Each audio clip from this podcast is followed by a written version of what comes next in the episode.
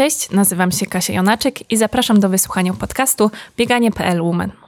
Cześć, witamy w kolejnym odcinku Bieganie.pl Woman. Ze mną jak zawsze Asia Jóźwik i Kasia Zawistowska.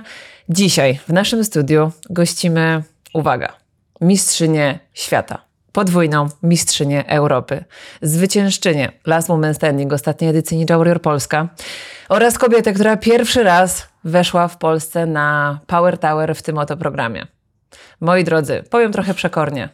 Prawie w ogóle nieznana, a powinien znać ją cały świat. Katarzyna Jonaczyk. No cześć. Cześć Kasiu. Y, może to nieładnie zabrzmiało, prawie w ogóle nieznana. Ale jakże prawdziwie. Ale mam nadzieję, No ja że... wierzę, że dzięki naszemu podcastowi zostanie to chociaż delikatnie zmienione i wiele osób Cię zauważy, bo warto.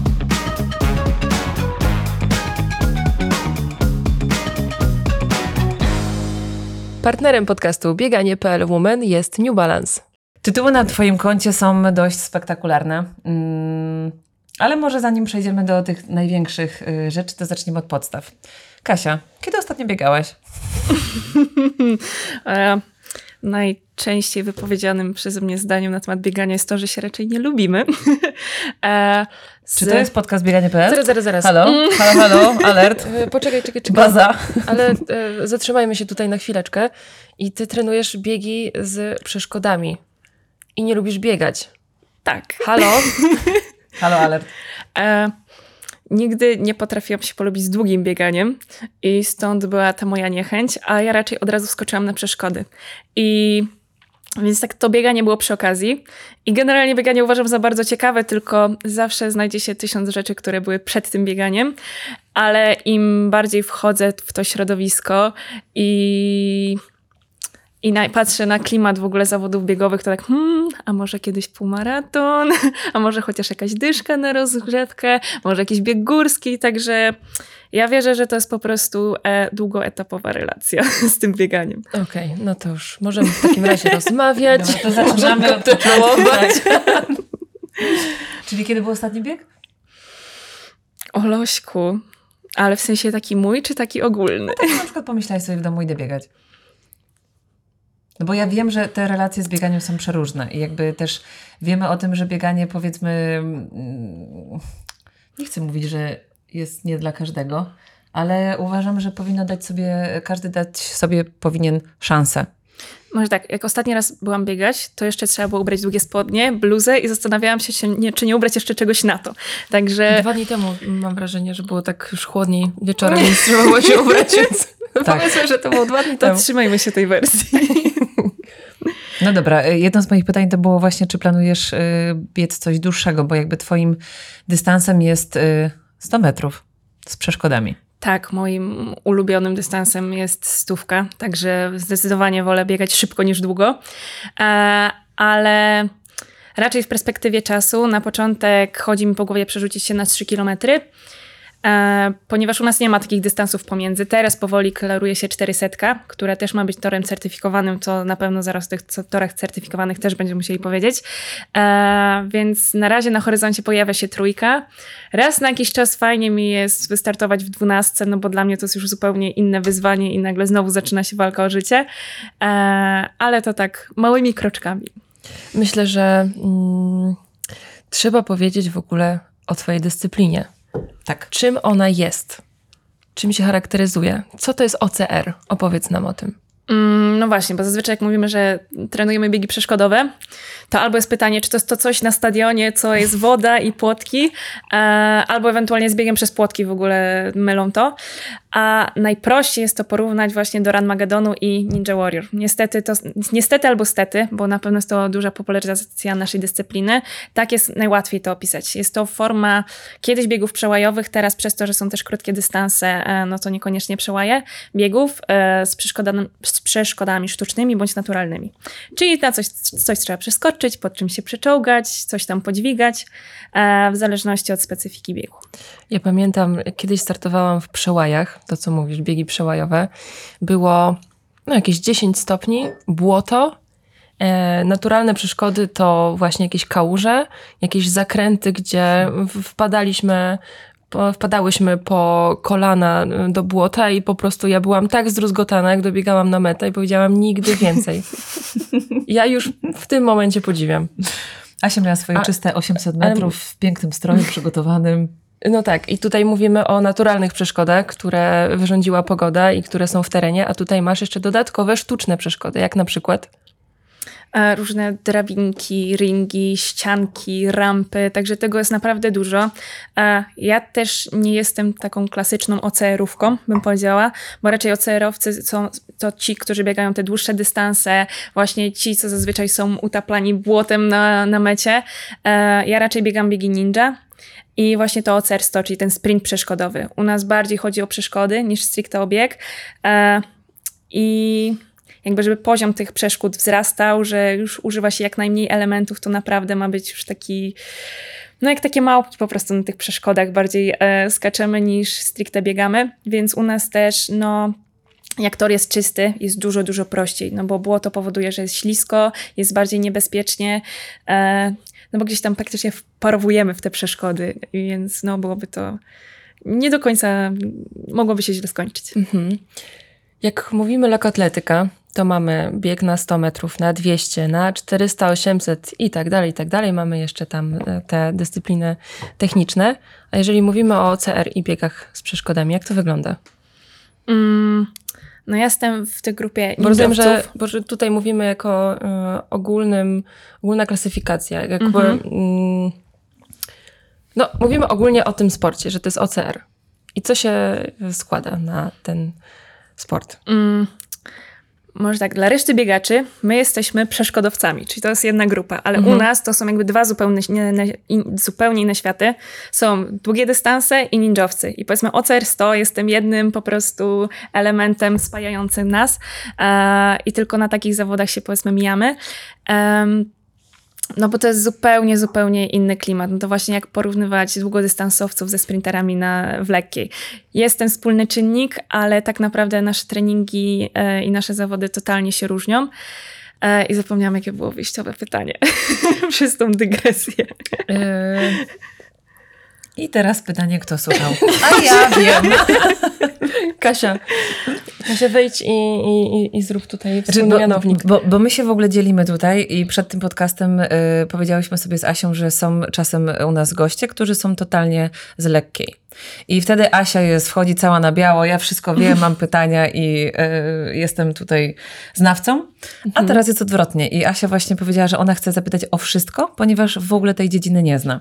Więc padło Tak, jestem pytanie na temat... bardzo ciekawa i, i wiesz, jesteś mistrzynią świata w tej dyscyplinie, więc no wow, powiesz nam wszystko. I Europę podwójną. I jeszcze wszystkiego innego. No wiesz, mistrzyni świata przykrywa wszystko, więc na tym się skupiłam. No to prawda, to prawda. Więc bazowo OCR y, dzieli się na ninja i na długodystansowych, ale y, co spaja to, to było OCR 100. I idziesz dalej. Tak, ponieważ właśnie ninja i OCR 100 teraz, dobra, wracamy do jednej kategorii. E, biegi ninja. Ja ogólnie nie lubię tej nazwy, bo to uważam, że brzmi trochę infantylnie. Jak się powie na mieście, co trenujesz, trenuję ninja, no to jest takie mm, aha, coś tam się bawisz. A biegi przeszkodowe, powiedzmy, że brzmią trochę poważniej. Mm, I jeśli mówimy, że... Przepraszam, naprawdę? Ja na przykład spotykam się z tym, jak trenuję ninja. Ło, ty jesteś ninja. A I to... każdy ma takie, ale super. No Nie? to ja tych ludzi nie poznałam. Czaska się na wspólną bi- bibę. Chyba tak.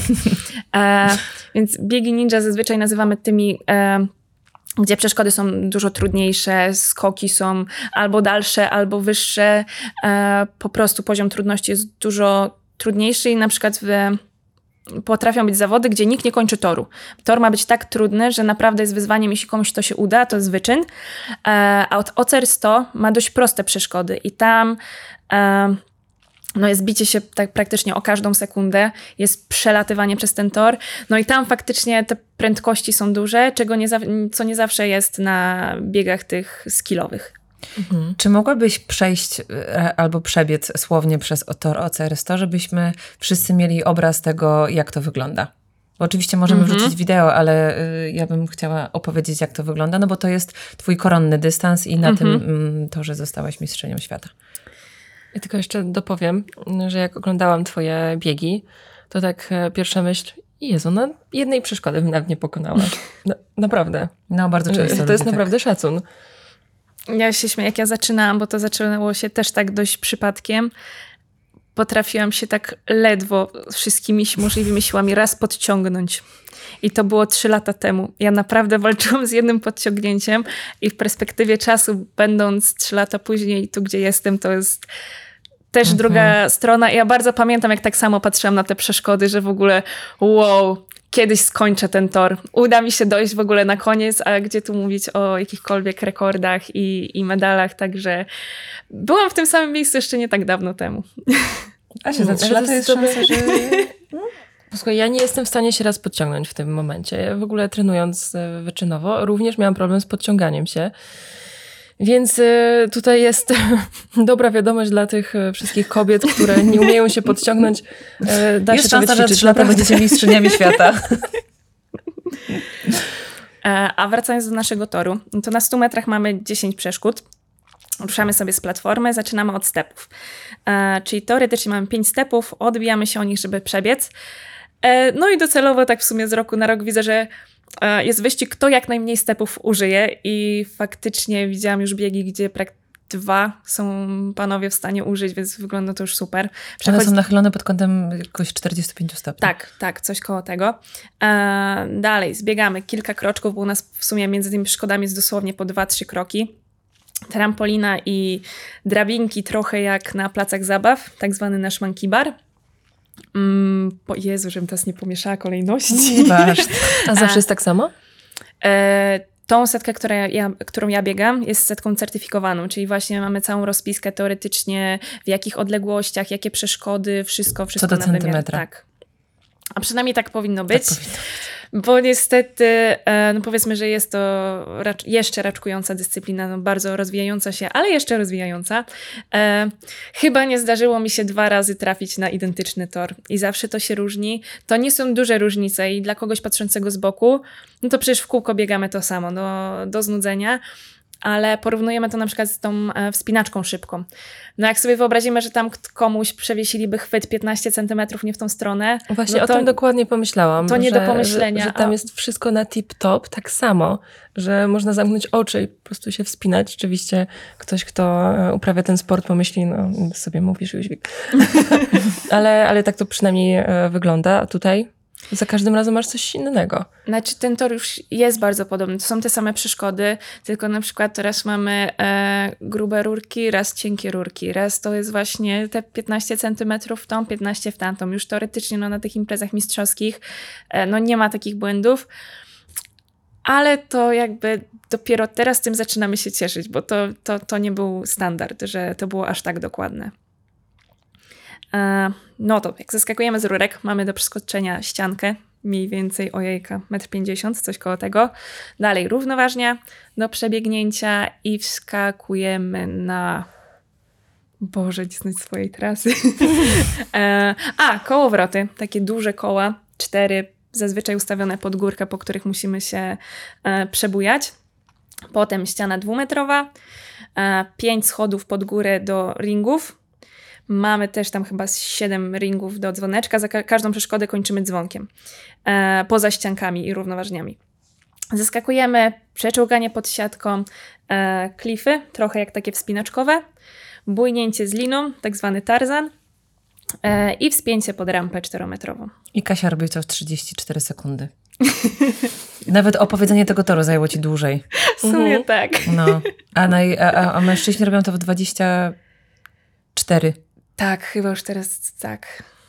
No, Więc Asia, ile biegniesz y, tor 100 metrów? W tym momencie Tak. e, myślę, że 15 sekund to jest. Tak, ale ja nie mam przeszkód. Moją jedyną przeszkodą są moje nogi. Które też czasem które są nie przebierają tak szybko, jak przebierały kiedyś. No, więc jakby wczoraj sobie to uświadomiłam, że mm, ludzie biegną mm, 100 metrów przez... Ile sekund? Tak, E, Trenując zawodowo? E, Pytanie, czy kobieta, czy mężczyzna? kobieta. No, kobiety już łamią 11 sekund i to tak spokojnie. No. Na świecie. To dołóż 20 i masz jeszcze 10 przeszkód na trasie. przeszkody. No. Więc to jest wow. Ja na przykład bardzo często y, nagrywałam albo robiłam live'y podczas y, tych zawodów i no nie, nie nadążałam. Ja byłam tak zmęczona, bo przez całe mistrzostwa na przykład potrafiłam zrobić 18 kilometrów na tym torze, no bo eliminacje, potem półfinały i finały i każdy mówi, Boże, dajcie Kaś pić, jeść. bo ci tak szybko. Ja robiłam po prostu takie interwały, że ja pod koniec to musiałam się rozciągać, zrobić sobie regenerację. My się śmieliśmy, że Kasia wraca z zawodów bardziej zmęczona niż my, a na pewno w nogach miała więcej. No, to na pewno, to na pewno i się bardziej stresowałam. Ale to jakby nie o mnie. Chciałam tylko jeszcze dodać, że mm, tor jest jakby standaryzowany i powinien być zawsze taki sam, ale na przykład na mistrzostwach y, w na Filipinach to tor był na betonie, a w Belgii był na trawie. Trawa czasem była mokra, bo spadł deszcz. Więc już jest inna przyczepność, inny poślizg. Y, Tor jest czasem postawiony pod słońce, czasem w inną stronę, czasem cię słońce oślepia, czasem nie, więc jak macie stadion, powiedzmy, zawsze taki sam, to ten tor jednak mimo wszystko, no nawet centymetr czasem robi różnicę, jak jest coś ustawione. Jak na przykład rzucasz się pod siatkę, bo to ominęłaś jeszcze, że pod siatką trzeba jak, taki, jak taki pingwin się rzucić i e, prze, no, teoretycznie się przeczołgać, ale ludzie tam już po prostu nurkują. Poczekaj, bo teraz sobie mm, wyobrażam tak po tym betonie, tak się prześliznąć pod tym, pod tą siatką. Czy- Tam jest Rozumiem, taki że tam zawsze ma- jest przygotowana. No bo właśnie Powierzchnia. teraz coraz częściej jest materac. Przez to idzie właśnie tak wlecieć dosłownie jak taki pingwin i wylatujemy od razu z drugiej strony. A u nas wcześniej to było rozstawione na trawie i nie dało się zrobić tego poślizgu, czyli myśmy faktycznie się czołgali. Więc te czasy bardzo nam się różniły. E, w tym roku na przykład, bo trawa była na Węgrzech, a w Belgii był taki śmieszny dywan. I na przykład w nocy padało, gdzie no deszcz dla nas jest po prostu złem absolutnym, no bo jest od razu ślisko, niebezpiecznie, a czasem wprowadzają nam e, protokół pogodowy, czyli nie możemy skakać na przeszkody, a musimy zaczynać z pierwszej, co w ogóle zabija totalnie tą dyscyplinę, no ale chodzi o bezpieczeństwo.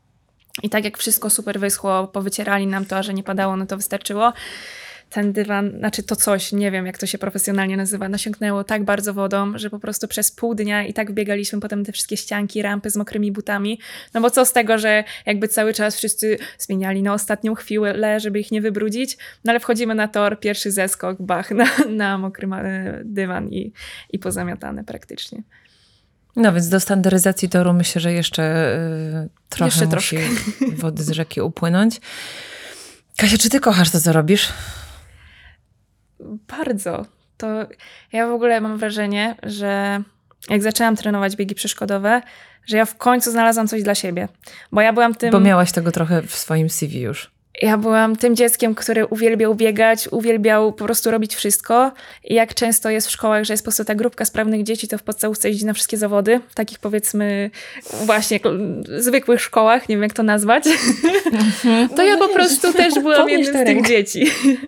No, więc, ale jedyne co, czego nie lubiłam koszykówki. Wysłała nas nasza e, WF-istka na A zawody czy nie z koszykówki. koszykówki? No właśnie tak to się skończyło, że nas wysłała e, nasza nauczycielka na zawody. Okazało się, że otwierają klasę sportową, zaprosili nas na treningi. I nagle, tak jak nikt nie lubił kosza, cała brygada dziewczyn zaczęła trenować koszykówkę. No i nagle w ogóle wielka miłość i w ogóle super i, i ekstra i mamo zapisz mnie do klasy sportowej. E, No niestety nie wyszło. E, Zmieniłam szkołę, tam już nie dało się trenować kosza, ale była drużyna siatkówki. E, U nas też nie było za bardzo sal gimnastycznych, więc mieliśmy WF w ramach fakultetów, rozrzucony po całym naszym miasteczku, więc trochę było wyborem, ok, który dzień tygodnia mi pasuje, żeby dojeżdżać na te WF-y, wpadło na sobotę, była tylko siatkówka, zaczęłam chodzić na tą siatkówkę, Boże, przecież siatkówka jest ekstra, no i zaczęłam sobie trenować siatkówkę. Wiadomo, że to wszystko było na takim, e, no nie jakimś super poziomie, E, ale no na tamten moment miałam takie, Boże, dobra, robimy to. W międzyczasie gdzieś tam taniec, co nie robiłam, naprawdę ten sport, ja lubiłam trenować. Nieważne co mi dali, fajnie, że był ktoś, kto chciał to poprowadzić i w ogóle spędzać z nami czas na sali, ale po prostu lubiłam się ruszać. I pamiętam nawet kiedyś, Boże, jak teraz pomyślę o tym, to mam takie ciarki żenady. e, Mieliśmy taką sytuację na WF-ie, moja wychowawczyni wtedy poszła na urlop macierzyński, mieliśmy nauczyciela na zastępstwie. Ja mu się tak popłakałam na lekcji. Był w ogóle super gość, dużo z nami rozmawiał. I takie, Boże, że tak lubię trenować i to mnie nigdy, nigdzie nie zaprowadzi. Że nie ma u nas drużyn, nie ma u nas klubów. I co z tego, że ktoś cię pochwali, że idzie ci dobrze, ale to do ni- no nic z tym nie zrobisz. Jakby już lata lecą, już dawno kto miał zacząć trenować, zaczął. Mm. I trochę, że jest pozamiatane. I potem mija cały ten czas, pojawiają się te biegi. Mijają te trzy lata, bo to jest naprawdę krótko, powiedzmy, i, i dla mnie to same jest takie duże zaskoczenie. Ja mam takie, kurczę, znalazłam i udało się. I, I mam tą moją dyscyplinę, dla której mogę poświęcać całe serce, całą swoją pracę, no bo wiadomo, że teraz mówię, że to kocham, a jak trener posłucha i pomyśli, jak mu zrzędzę na sali, że o Jezu, znowu to, znowu tamto, czemu to robimy, no to wiadomo, że tak też to wygląda, ale no, no lubię to robić i, i jestem szczęśliwa, że po prostu znalazłam, znalazłam to coś w swoim życiu. Y, Ja tylko chciałam dodać, że nie udało się, No, tylko zrobiłaś to ciężką pracą. Słuchajcie, ale jednak e, nawiążę do tego słowa udało się, bo jednak e, w naszym życiu bardzo dużo rzeczy mm, zdarza się poprzez przypadek. Bo gdybym ja nie pojechała na zawody lekkoatletyczne, to nie biegałabym zapewne. Nikt by nawet nie odkrył tego, że, że mam predyspozycję do uprawiania sportu. Tak samo jest u ciebie, jednakże trafiłaś na odpowiednich ludzi, którzy cię pokierowali. I to też gdzieś tam w pewnym procencie jest przypadek. No, jak tak pomyślę, jaką to w ogóle falą zdarzeń wszystko poszło. Bo u mnie zaczęło się od programu. I w ogóle startowali tam moi znajomi. Wiem, kurczę, to jest fajne, skaczą, próbują, ekstra. Co trzeba zrobić, żeby też mnie tam puścili? no trzeba się zgłosić do programu. Dobra, zgłoszę się. Na tą edycję było już za późno. Mamy rok. Z kumpelą tak się nakręciłyśmy. Będziemy trenować, przygotujemy się w ogóle, pójdziemy jak rakiety. No i obudziłyśmy się, jak już minął rok i ogłosili kolejne nabory. No i treningu ani jednego nie zrobiliśmy w tym czasie, no bo... to klasyk. tak, bardzo. Em, a znałyśmy się w sumie z Marku Trampolin, tam obie pracowałyśmy, więc każda miała jakby swoje treningi, coś tam się ruszała. A ja stwierdziłam, dobra, no najwyżej mnie nie wezmą. I w, bardzo w ogóle mi było głupio się przyznać przed znajomymi, że wysyłam tam zgłoszenie, no przecież nawet nie mam siły na nic i tak dalej. Nie mam siły, nie Z czym do ludzi, nie? A my, dobra, trudno, jakoś to będzie. Będę żałować, jak nie wyślę. No i poszłam, dostałam się na pierwszy casting, z castingu dostałam się do programu. No i kurczę, fajne. Fajne, a może, może coś by z tym porobić. No i zaczęłam, tam była ekipa, która właśnie już rok wcześniej poszła do programu. Okazało się, że w ogóle robią jakieś zawody, jakieś eventy są, można jechać. E, więc po programie zaczęłam jeździć na zawody. I dopiero jak mi się na zawodach spodobało, zaczęłam trenować, więc to tak totalnie bardzo nie od tej strony poszło. E, ale dzięki temu chyba złapałam taką zajawkę, że e, no, te emocje, właśnie te wyzwania takiego pokonywania siebie i swoich e, słabości, no, bardzo mnie urzekły. I ja potem już poszło samo. Czyli to Ninja Warrior było pierwszym ogniskiem zapalnym. tak, tak. No. Czyli jednak telewizja czasem robi coś dobrego. Zrobiła. Kasia, gdzie ty trenowałaś? Gdzie ty się przygotowywałaś? Jakby nie mając żadnej wiedzy o przeszkodach y, przed programem, żeby jakkolwiek tych chwytów spróbować i tego, czy potrafisz zawisnąć albo przejść po jakimś elemencie, to gdzie spróbowałaś swoich sił? Mm, z jednej strony znajomi trochę mi pomogli i wzięli, znaczy wzięli mnie na przeszkody, to dużo powiedziane, bo chyba raz poszliśmy na jakąś taką klatkę, jak są e, w miastach rozstawione do street workoutu. No ale druga rzecz, przed tymi jeszcze castingami, które nie są nagrywane, no wiedziałam, dobra, potrzebne będą ręce. Mam miesiąc, żeby to nadrobić. Jakby trudno nie wyrobiłam się w Mam rok, wrażenie- nadrobię w miesiąc. Mam wrażenie, że tam tylko ręce wchodzą w grę. Głównie, głównie. Głównie tak. Ojeju. Moje, moje, Cześć ręko Asi, moje gdzie tu jesteś? Delikatne witki, które dawno nie miały ża- żadnych ciężarów. Nie No, muszą. Jak to mówi mój mąż, tu, je, tu jest niceps. Ale kontynuujmy. No i wiedziałam, dobra, em, coś trzeba teraz, powiedziało się A, trzeba powiedzieć B. No i dobra, ale co z tą siłownią? W sumie już został niecały miesiąc, to nawet karnetu na siłownię nie opłaca się kupować, jakby coś wymyślimy. No i często kończyło się tak, że jak jechałam do moich rodziców w odwiedziny, to szłam u nas, jakby moi rodzice mieszkają na wsi, mam tam stodołę, gospodarstwo i wszystko. E, I było takie pomieszczenie na poddaszu w tej stodole, gdzie po prostu wystawały belki stropowe, czy jakieś tam. I po prostu próbowałam się podciągać na tych belkach. I jak po miesiącu, tym niecałym, z jednego podciągnięcia zrobiły się dwa. Ja byłam tak z siebie dumna. Dobra, nie zmarnowałam tego czasu. Pojechałam na te castingi. Wiadomo, adrenalina zrobiła swoje. Tam jednym z zadań właśnie było podciąganie się i punkty przeliczane za ilość podciągnięć. Jak tam na tej adrenalinie wjechały trzy podciągnięcia, Jezu, ja już wygrałam wtedy. Nie mówię, dobra, Boże, super, już więcej nie muszę tam zrobić. Już, już zrobiłam swoje. To jest No. taki historyczny klasyk, powiedziałabym. Wielcy sportowcy zaczynali w garażach, w piwnicach, u kolegi gdzieś na podwórku z jakimiś ciężarami, czy tam jaki to sport był, a ty zaczynałeś w stodole. No, to, to, to kurczę, jeszcze od razu puszczam sobie muzykę, taki klimat step up i tak dalej. No, Mhm.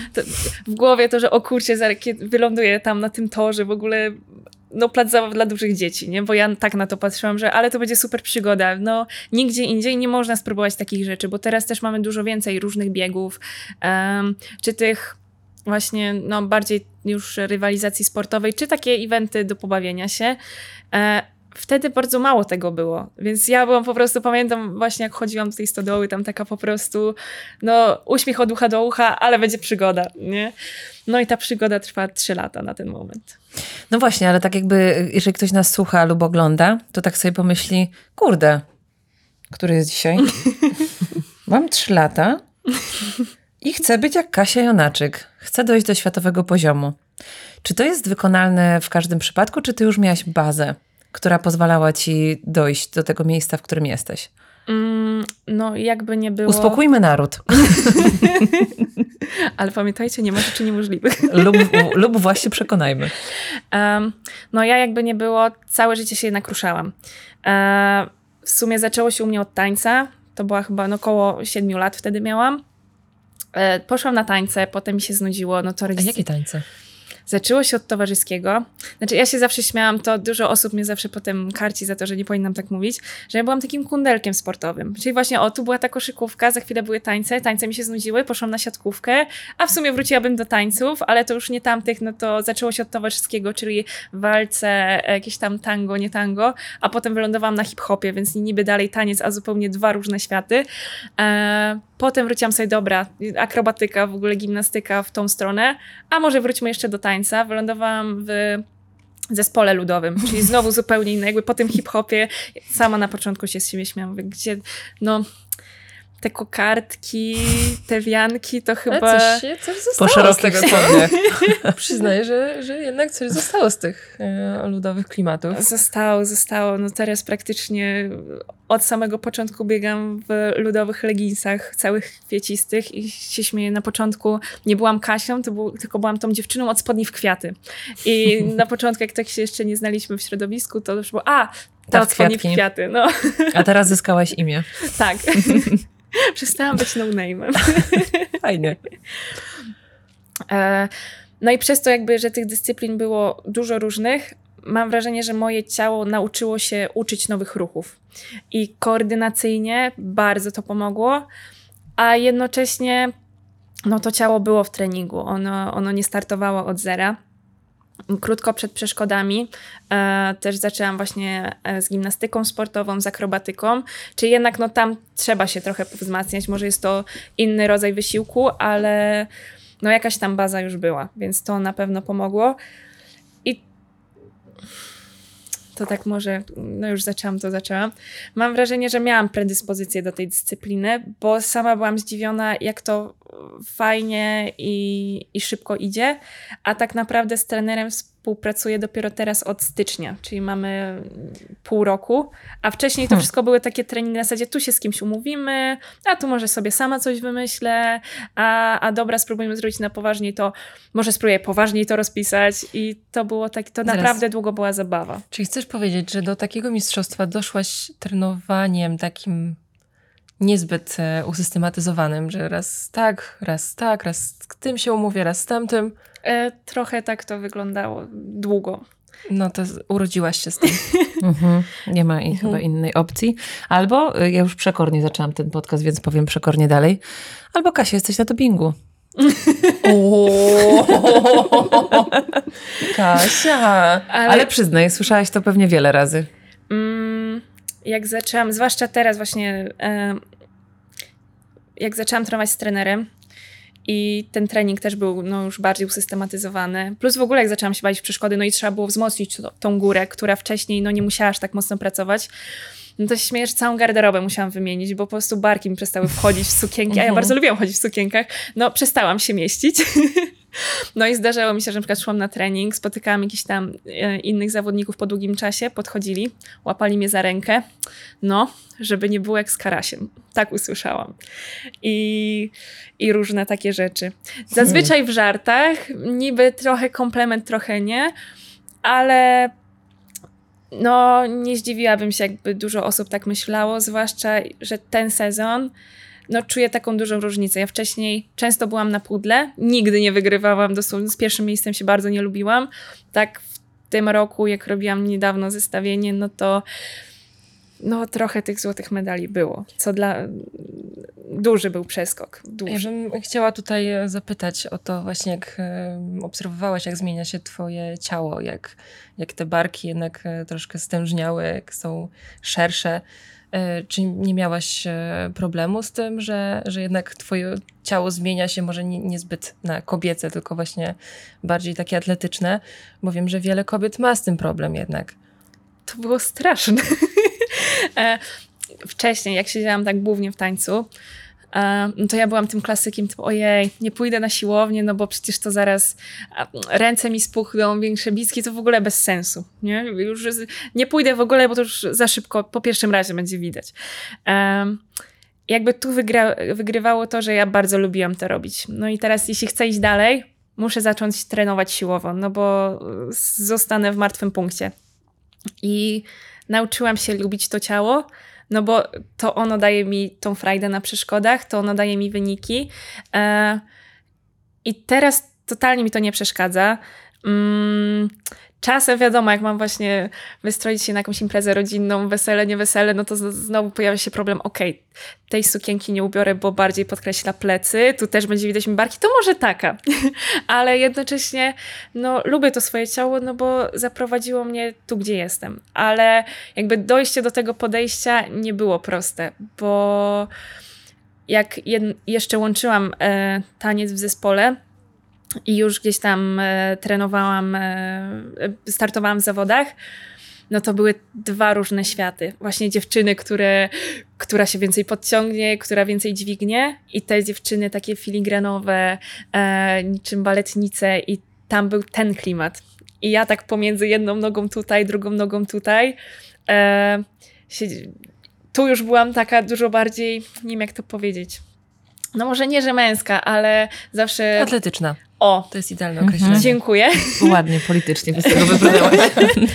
e, tam było widać tą różnicę, a jednocześnie jak szłam na trening, zaczynałam się rozgrzewać, to jeszcze zostawały te takie naleciałości taneczne, których nie mogłam się wyzbyć i to wyglądało wręcz jakbym chciała się tym tak może nie, że popisać, ale też to trochę odstawało od, od normy, powiedzmy, ogólnej. Ale miałaś ten moment, że jednak przeszkadzało ci to. Pamiętam, że nawet na jakimś zdjęciu, a zrób jeszcze tak, żeby nie było widać yy, właśnie barków. No. Ale z drugiej strony ostatnie pytanie, co lubisz najbardziej w swoim ciele, to powiedziałeś, że plecy.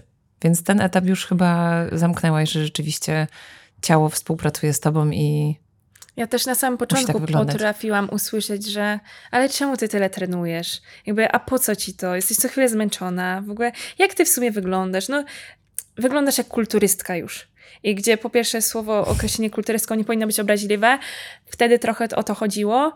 Mm, no bo to były właśnie osoby przyzwyczajone do tego, że ja też wyglądałam jak te tancerki. I, i byłam drobna i, i to się pozmieniało.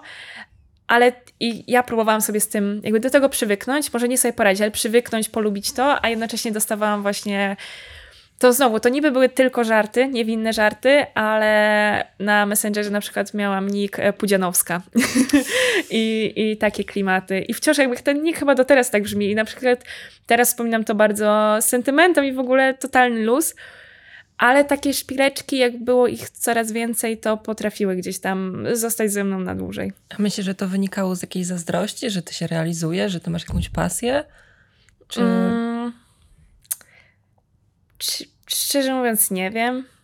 Może, że po prostu to jest takie odbieganie od, od norm. Przez to, że powiedzmy, to nie było środowisko stricte sportowe, gdzie to jest normalne, to było to zauważalne jakby podwójnie, że, że, że się zmienia, że rośniesz, że szerzejesz.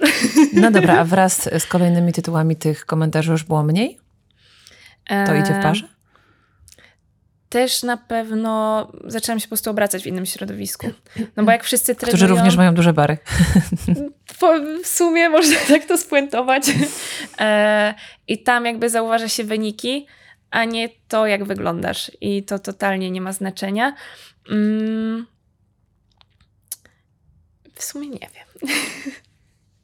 No ale temat zamknięty, y, rozdział zamknięty. Ja uważam, że nadal jesteś drobną dziewczyną z silnymi rękami i, i szybką. ale jeszcze wracając na tor, to chciałam tylko dodać, że mm, twoje doświadczenie akrobatyczne myślę, że znacząco wpłynęło na to, na jakim poziomie jesteś, ponieważ y, wiele razy musisz zmierzyć się na przykład z wysokością a już masz to opanowane, ponieważ robisz salta, robisz przewroty w tył, w przód, podwójne, potrójne. Ja nawet nie do końca potrafię je wszystkie nazwać i określić, ale jest to kosmos, przynajmniej dla mnie. Dla ciebie chyba też. Słuchaj. O, właśnie obudziłam cię. Kasia, E, jak powiedziałam ci, że ja nie jestem w stanie. No właśnie, Kasia, Kasia. Ja nie jestem w stanie, nie byłabym w stanie przejść pierwszej przeszkody. Już bym padła do tej wody, czy po prostu bym tam wdrapywała się przez pięć minut i powiedziała, dobra. No i pewnie jakiś procent naszego społeczeństwa ma podobnie, więc ty jak zaczęłaś te przeszkody, to już ci było prościej, ponieważ nie miałaś tego lęku wysokości, szybkości, prędkości. Ja na przykład kiedyś skoczyłam na przeszkodę na takim dosyć trudnym torze, bo mój mąż mówi, a spróbuj sobie. Tam się trzeba było rozhuśtać na takiej huśtawce i z tej huśtawki tak mocno z impetem wyskoczyć do drążka. Ja się mocno rozhuśtałam i się bardzo jej trzymałam i nigdy nie puściłam. Nie ma opcji. Nie zaskoczę z tego. No a wracając do przedstawienia ciebie. Kasia jest pierwszą kobietą w Polsce, która wylądowała na Power Tower w programie Ninja Warrior Polska. Czyli po eliminacjach dwie najszybsze osoby przechodzą na Power Tower. Power Tower to jest tor, gdzie wbiega się po bardzo trudnych schodach, niewymiarowych, nieprzystosowanych do nas, bo są wysokości powiedzmy, nie wiem, 1,50 m. Wbiegasz po tych schodach, jesteś na wysokości około 12 metrów. To jest powiedzmy taki 4-5 piętrowy budynek i na tej wysokości przechodzisz po przeszkodach wisząc tylko na rękach. I uważam, że gdyby jakimś cudem ja na przykład bym się tam znalazła, to weszłabym na te schody, dotknęłabym pierwszej przeszkody i powiedziałabym papa, wracam. I trzeba tę barierę przełamać. Ja też zdaję sobie sprawę z tego, że to jest adrenalina i bardzo często pewnie ludzie nie myślą o tym, że są tak wysoko i nie wiem, nie patrzą w dół. Żelazna zasada, jeżeli masz lęk wysokości, ja znam. E, Ale no, ty tam doszłaś, byłaś na tym Power Tower i ten lęk, nie miałaś go, więc po prostu po tych przeszkodach szłaś i prawie A wygrałaś. czy w ogóle masz lęk wysokości? Mm, No właśnie. To zależy, jeśli tak się da. Mm, robi na mnie wysokość wrażenie. Mam wrażenie, że z Ale biegiem nie- czasu coraz bardziej, ale jednocześnie kiedyś mi się marzył skok spadochronowy i stwierdziłam, Ale tam nie masz się czego przytrzymać. Instruktora. no właśnie stwierdziłam, kurczę, jak już i tak zacznę się w to bawić, to może zrobię od razu kurs spadochronowy i będę sama skakać, że w ogóle będzie ekstra i mój tata kiedyś, w, e, jak był w wojsku, to skakał z, e, ze spadochronami, więc stwierdziłam, będzie super, jakby co może pójść nie tak? Na pewno mi się spodoba, to od razu robimy cały kurs. No jakby losy się potoczyły tak, że nie zdążyłam tego rozpocząć i jeszcze nie zrobiłam, ale gdzieś tam z tyłu głowy Wszystko jest. przed tobą. A z drugiej strony, Boże, to Power Tower było tak straszne. I mówię to z czystym sercem, totalnie szczerze. Z jednej strony bardzo chciałabym tam kiedyś znowu się znaleźć, bo jest to kolejny etap. e, No jest to powiedzmy jakieś osiągnięcie w programie, ale z drugiej strony, jak się tam nie dostaje, to jest taka ulga. Okej, przynajmniej mniej stresu. Tylko teraz- do, Mhm, dodajmy, że jeżeli spadniesz z Power Tower, no chwyt ci puści, to lecisz 12 metrów na taki materac. Tak. Jak ma teraz? Kropka. A nie do wody? Nie. To jest jedyne miejsce, gdzie nie ma wody. Więc Mm. jest, y, bo Mm. teoretycznie on jest, y, ty się Kasia znasz, on jest elastyczny i jakby nie A. robi nic, ale zawsze można, Teoretycznie jest na pewno jakiś specjalny. Aż tak się nie znam na materacach, ale jest to taka dość e, no, gruba, może nie poducha, no materac.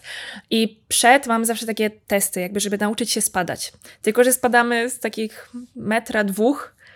I pamiętam, jak zeskoczyliśmy, jakby z liny, totalnie bezpiecznie wszystko. I mnie przytkało już z tych dwóch metrów.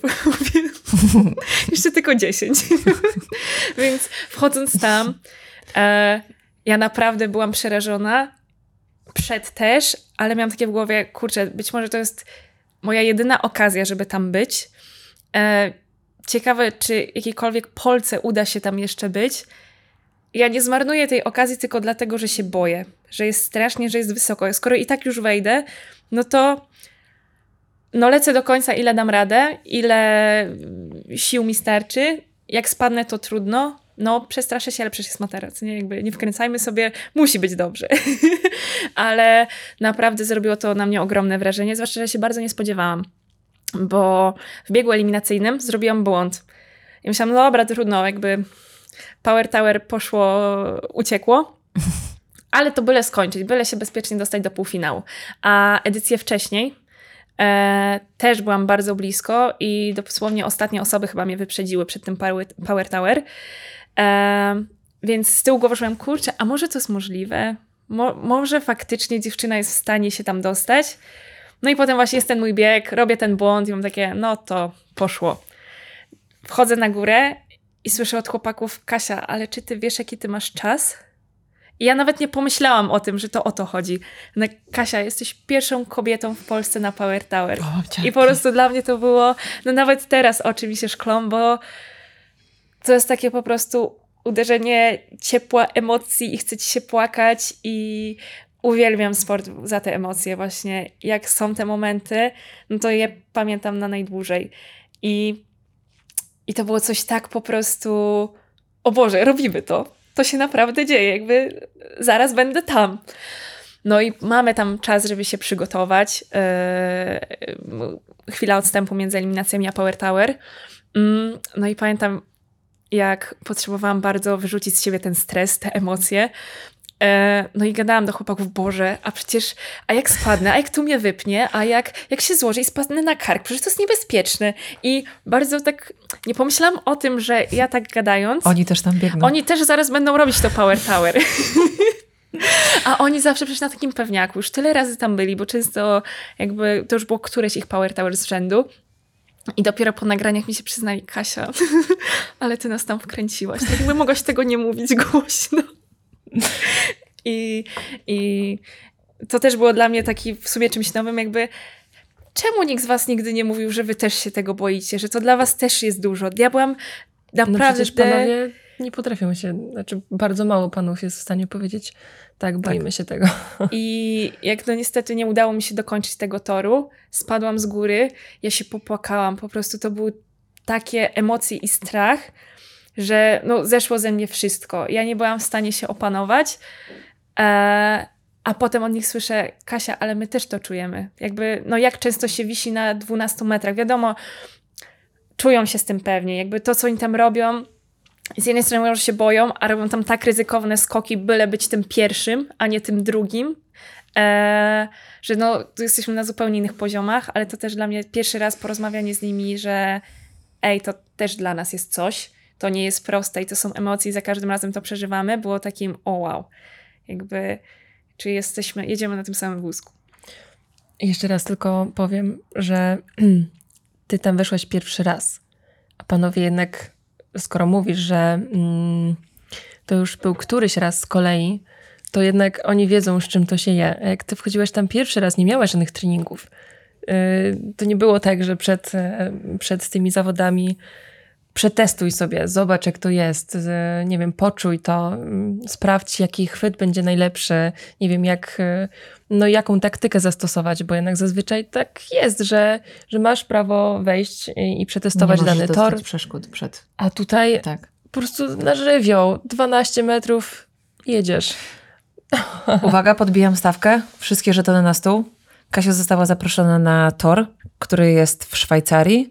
Niestety zbiegło się to z Mistrzostwami Świata, ale ten tor był zawieszony 190 metrów nad ziemią, przypięta jesteś do bungee i jeżeli spadniesz, to lecisz. To lecisz na bungee. Mhm. Tak. No, to Gdzie jest się chyba... kończy adrenalina? O, to jest Gdzie, gdzie tak. jest koniec? E, po prostu małymi kroczkami. 12 metrów mam zaliczone, to mam nadzieję, że jeszcze Taki wyląduję. mały kroczek, 190 teraz. Teraz- Czyli teraz, gdybyś jeszcze raz miała wejść na ten tor e, i jeszcze raz wejść na ten Power Tower, to już nie będzie tej samej adrenaliny, to już Znaczy, bułka z masłem. będzie, Byłam ale tam. wciąż chciałabym to zrobić. Jakby, e, dla mnie program, mam wrażenie, że odbieramy go trochę inaczej niż e, panowie, bo no moim zdaniem kobiety nie mają szansy wygrać tego programu. Mm, jakby pewnych rzeczy, no biologii nie oszukamy, anatomii nie oszukamy, panowie będą od nas zawsze silniejsi. Możemy to treningiem gonić, ale tak jak my się przygotowujemy, oni też się przygotowują. I naprawdę dla nas to jest trudne zadanie z nimi rywalizować. Wiadomo, że czasem mamy jakieś ułatwienia typu podesty, żeby mieć bliżej do przeszkody, mm, że czasem są odcinki, gdzie jest więcej kobiet, więc trochę to się wyrównuje, ale wciąż to na przykład połowa uczestników jest kobietami, czyli druga połowa to wciąż są mężczyźni. Mm, I często w internecie potem się wylewa właśnie, o Jezu, zrobione podnie, a w ogóle jaka słabizna, a, a po co w ogóle je dają? A jakby kto nie wszedł nigdy na te przeszkody, nie wie, z czym to się je, bo to w telewizji też dużo lżej wygląda. Jak się tam staje, widzi się ogrom tej hali, ogrom tych przeszkód. Jak my stoimy obok tego basenu, do którego się wpada, to ten basen już jest praktycznie naszego wzrostu, więc te przeszkody są jeszcze wyżej. Em, i, I dochodzi ten stres, dochodzi stres, że to jest jedna szansa w roku. Jakby na zawody jeździmy co chwilę, ale program jest raz w roku, w sumie raz na pół roku i to jest ta jedna szansa. Jak nie, znowu musisz czekać tyle czasu, żeby znowu wejść na ten tor. Więc te emocje powodują to, że jeszcze więcej błędów się wkrada. Mm, a potem łatwo to się z kanapy przed telewizorem ocenia, że o Jezu, ja bym to zrobił. Ja bym doskoczył. W ogóle jaki głupi błąd. Czemu, czemu o nich biorą? W ogóle marnują miejsca. I, I dlatego jakby miejsce kobiet w tym wszystkim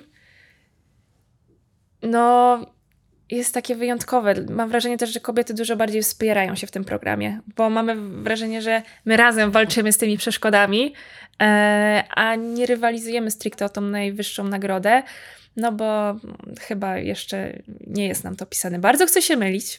Bardzo trzymam kciuki, że kiedyś może jakaś kobieta to zrobi, no ale tak, tak patrząc realistycznie na ten moment, no to raczej, raczej nie.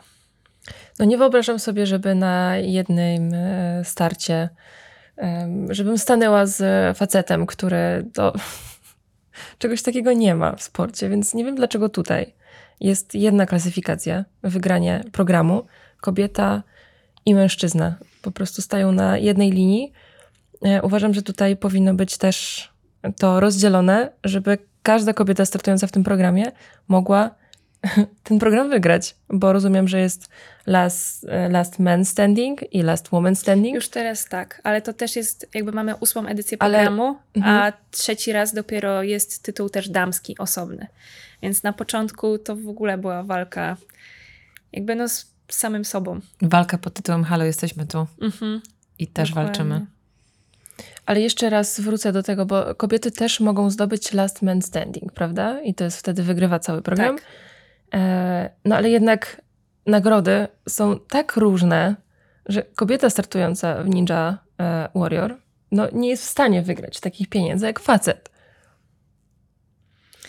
Myślę, Halo. że Kasia też nie zna odpowiedzi na to pytanie, ale możemy o tym podyskutować, bo rzeczywiście nagroda dla Last Man Standing to jest 15 tysięcy, a dla kobiet 5. To się teraz też zmieniło. Chyba w tej ósemce wydaje mi się, że nagrody już są, będą inne, ale nawet nie jestem pewna jakie, chyba 20 i 30 tysięcy bodajże dla zwycięzców. E, no wcześniej było 5 i 15, czyli trzykrotna różnica. Mm, I też tutaj znowu wracając do specjalistów internetowych, e, no dużo rozlało się po tym jakby Ładnie czemu... powiedziane. Specjalistów Tak. internetowych. Po, kradnę. z jednej strony było dużo głosów właśnie, czemu tak? Jakby w czym dziewczyny są gorsze od facetów, skoro też robią swojego maksa, ale z drugiej strony potrafiłam przeczytać, że tak, tak im się nie podoba, że ma mniej, ale ona nawet nie była druga w programie, bo drugi w programie to liczmy facetów, który też doszedł e, dalej. I że to czemu kobiecie się należy, skoro była powiedzmy, nie wiem, dziesiąta, piętnasta, a nie druga. Więc no, takie opinie też czytałam. To ja bym może płynnie przeszła ogólnie do nagród y, w Twoim sporcie, ponieważ to również jest temat chyba głęboki i szeroki. Wróciłaś teraz z Mistrzostw Świata. Wygrałaś. Jesteś złotą medalistką, najlepsza na świecie. Co przywiozłaś? Poza tytułem i chwałą. Medal. Kropka. I ale ten medal to jest ze złota? Y, Mo można go O, sprzedać? właśnie, może sprawdźmy. Znaczy, ciekawostka jest taka, że w ogóle medal jest z, literówką. No I way! zamiast, znaczy na tosiemce zamiast OCR jest ORC? OR albo OC, OR. Tak, no coś takiego jest poprzestawiane w każdym razie. No, także Hmm. A dalej idźmy Mistrzostwa Europy. Jedne i drugie. mm, za zeszłoroczne dostaliśmy e, nagrodę, w tym roku już nie. Także jak na przykład pojawił się właśnie temat tych zawodów pod tym mostem, jak źle to nie zabrzmi, e, no dla mnie jest to super wydarzenie. Po pierwsze impreza prestiżowa, na którą trzeba dostać zaproszenie. Nie, nie przychodzi każdy z ulicy. Po drugie, no adrenalina znowu. Gdzie indziej ma się szansę skakać na takich odległościach, że no jak nie złapiesz, lecisz na bungee 190 metrów w dół między górami, w ogóle no wow. E, no pech chciał, że to były dosłownie trzy dni różnicy, chociaż pierwsze co jak dostałam termin, że hmm, to może to się da idealnie po drodze, że pierw Szwajcaria, mamy dwa dni, żeby przejechać, no ale przed najważniejszą imprezą w roku tego się nie robi, zwłaszcza, że to były pierwsze w historii mistrzostwa organizowane przez Światową Federację, czyli takie już oficjalne, poważne. No i stwierdziłam, że Z literówką, haha. Przepraszam. Że no nie na ilość, a na jakość i no trzeba wybrać ten jeden start, a, a nie trochę tu, trochę tam. Ale też zastanawiałam się, czy tak naprawdę jakbym wybrała zawody te w Szwajcarii, te na wysokości, to nie dałabym rady tego bardziej spieniężyć niż tych mistrzostw. Bo no już trochę nauczyłam się, że fajnie, wracasz z zawodów, masz ten tytuł, dostaniesz gratulacje, to jest mega miłe, ale to tyle. I to dla nikogo tyle nie znaczy. Bardziej czasem ludzie zauważą to, jak pojawisz się nawet w programie, no bo to telewizja, a nawet jak nic tam powiedzmy mm, nie wygrasz, nie, nie zajdziesz daleko, niż właśnie imprezy mistrzowskie, gdzie tak naprawdę mamy szansę porywalizować. A to była przynajmniej impreza no, medialna, coś innego, coś ciekawego. I jedyny na ten moment sposób na pieniądze w tym sporcie, no to jest właśnie pójście w social media, szukanie sponsorów na własną rękę i takie bardzo, właśnie nie stricte za osiągnięcia, jakby osiągnięcia niestety nic tu nie znaczą. Mhm. Czyli tak nasuwa mi się pytanie, które w sumie jest retorycznym pytaniem. Czy z tego sportu da się wyżyć? Mm, Jest to trudne. Na pewno na ten moment no, połowa mojej pracy to są biegi przeszkodowe, ale bardziej trenersko. E, powiedzmy, że za część startów gdzieś idzie coś wygrać, ale raczej, raczej nie. Czyli musisz jeszcze poza swoimi treningami, które teraz już wiemy są usystematyzowane, to jeszcze musisz y, pracować. I jesteś głównie trenerem, czy jeszcze jest jakieś miejsce, gdzie pracujesz? E, Pracuję w szkole sportowej. Także u mnie schemat tygodnia wyglądał tak, że z rana jechałam do szkoły, prowadziłam zajęcia dzieciakom, wracałam w aucie, jadłam szybko cokolwiek, jakieś śniadanie, nie śniadanie, jechałam na salę treningową, robiłam swój trening, wracałam do domu ogarnąć się, zjeść obiad, jechałam do drugiej pracy, e, kończyłam wieczorem, więc jak wróciłam to zaległości typu maile, dzienniki, co trzeba tam było pouzupełniać. E, no i szłam spać, bo następnego dnia znowu trzeba było wstawać samego rana. No i teoretycznie, jak tak układałam sobie cały, cały plan, no idealnie, przecież wszystko się spina. Poukładane po prostu, no jak w zegarku. No i chyba tak po miesiącu już widziałam, że jest źle. Po dwóch miesiącach stwierdziłam, że tak się nie da, bo ciało przestało wyrabiać. To też było tak na styk poukładane, że jakiekolwiek spotkania z rodziną, ze znajomymi, jakiekolwiek rzeczy, które nie wpisywały się w ten plan, na nie już nie było miejsca. I, i to stwierdziłam po drugim miesiącu, a do wakacji zostało jeszcze osiem, nie? Z takich na przykład szkolnych. Więc no to na pewno był ciężki rok, który mocno dał mi w kość, bo powiedzmy tak wyglądało od poniedziałku do piątku. W piątek po pracy pakowanie, wyjazd na zawody w Polskę. Często kończyło się tak, że w niedzielę wyjeżdżaliśmy po 20, dojeżdżaliśmy do Trójmiasta mm, pierwsza, druga w nocy, szybko kłaść się spać, no bo budzik zadzwoni 5.30, żeby iść do pracy. No i nie było to proste. To teraz trudne pytanie. Gdzie jest regeneracja? W Trenując? sezonie. Mhm. No, Ile śpisz? znaczy w tym roku wygląda już to trochę lepiej. Cztery godziny. E, znaczy w tym roku też pracuję już trochę mniej. Trochę mogę sobie na to pozwolić. Też nauczona zeszłym rokiem. E, no bo w którymś momencie ciało odmówiło posłuszeństwa. Już nie, nie było w stanie bardziej wyrabiać. E, I źle się czułam i po prostu też no, zaczęły się zasłabnięcia, różne tego typu rzeczy. Mm, tylko, że była w momencie, że no, ja nie mam gdzie wcisnąć regeneracji, nie mam czego odpuścić, no bo jednocześnie, jeśli chcę startować, to muszę mieć za co pojechać. Yy, To nie powinno tak wyglądać. tak, i za co po prostu żyć. A równocześnie, no to najłatwiej zrezygnować z treningu, ale to jest ta jedyna rzecz, której, z której nie chcesz rezygnować, bo w całym tym natłoku pracy to czasem była ta godzina, dwie dla mnie. Ja uwielbiałam jechać na salę treningową, bo no, tam odpoczywasz od wszystkiego. Nie? Mimo, że męczysz się najbardziej, no to to jest ten właśnie ten twój ulubiony czas w trakcie dnia. No tak, teoretycznie wtedy, gdy męczy się ciało, to głowa odpoczywa. A czy ciało powiedziało ci w pewnym momencie tak stop?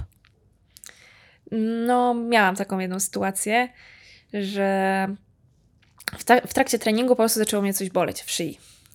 I to przy takim ćwiczeniu, że totalnie nie powinnam czuć tej szyi. No i od razu mówię trenerowi, że coś, coś jest dziwnie, coś nie działa, chyba będziemy musieli na to spojrzeć. No i robimy kolejną serię. Mówię, kurczę, na coś tam się dzieje.